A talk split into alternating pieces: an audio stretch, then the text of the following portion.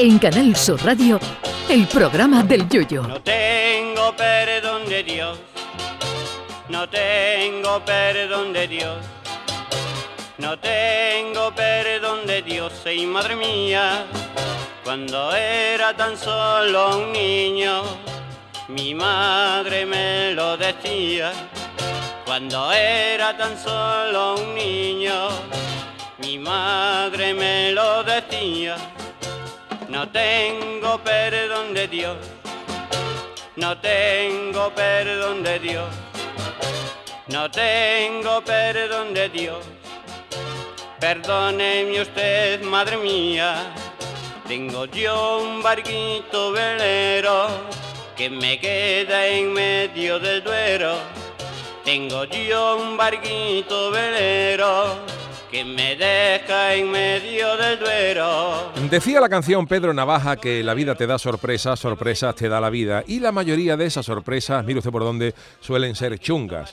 Una carta con acuse de recibo de Hacienda en el buzón, el sobrecito de la DGT certificado que no es precisamente para felicitarte la Navidad, o una carta de tu banco para informarte sobre cuánto ha subido la hipoteca. Y otra de las grandes sorpresas que da la vida, al menos para el incauto que todavía no sepa de qué va aquello, o para los que los hemos sufrido, por primera vez, que hemos ido todos, es cuando te da por pagar un desayuno en un aeropuerto sin mirar el precio.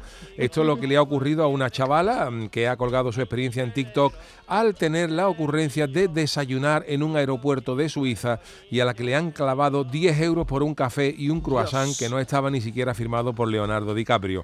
Se habla mucho del robo al tren de Glasgow o del mangazo del Dion y a la furgoneta, pero los desayunos en aeropuerto y en el AVE no le van a la zaga a estas gestas del mangazo. Y no hace falta que te vayas a Suiza. Oye, aquí en cualquier aeropuerto se sirve un desayuno y te lo sirve el dependiente con un pasamontañas en la cabeza mientras otro le cubre vigilando que no venga la policía. Algunas veces cuando vas a pagar el desayuno de aeropuerto o AVE está el camarero junto a uno de Coffee que te pregunta en cuántos meses los quiere financiar. Las cafeterías de los aeropuertos y estaciones de trenes no deberían tener los nombres clásicos de empresas de hostelería. Estos establecimientos deberían tener nombres más acorde a su actividad como Cafetería El Algarrobo, Atrac and Go, para 100 montaditos los dueños de estas cafeterías, mango pero bien, o toma el dinero y corre. Si creen que exagero, les diré que a algunas personas le ha salido más caro el desayuno que el vuelo a Londres que iban a coger cuando el low cost existía de verdad y no eran los padres. En algunas cosas se ha puesto remedio, sobre todo con la venta de agua, que ya existen fuentes en los aeropuertos y el precio está pactado para que no te salga la botella de 33 centilitros al precio del agua que, que es como si fuera la misma agua del Jordán que le cayó a Jesucristo de la cabeza tras ser bautizado por Juan el Bautista. Yo siempre he pensado que el agua Lanjarón que había en los aeropuertos debería bautizarse como agua Majarón por el estado mental que había que tener para pagar eso por una botella.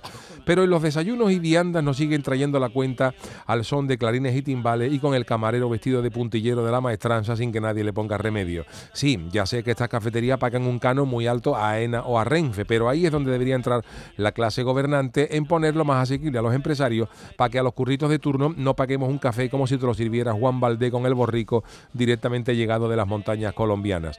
Pero aquí sigue sin pasar nada, siempre que el que pague sea el carajote de turno, es decir, nosotros.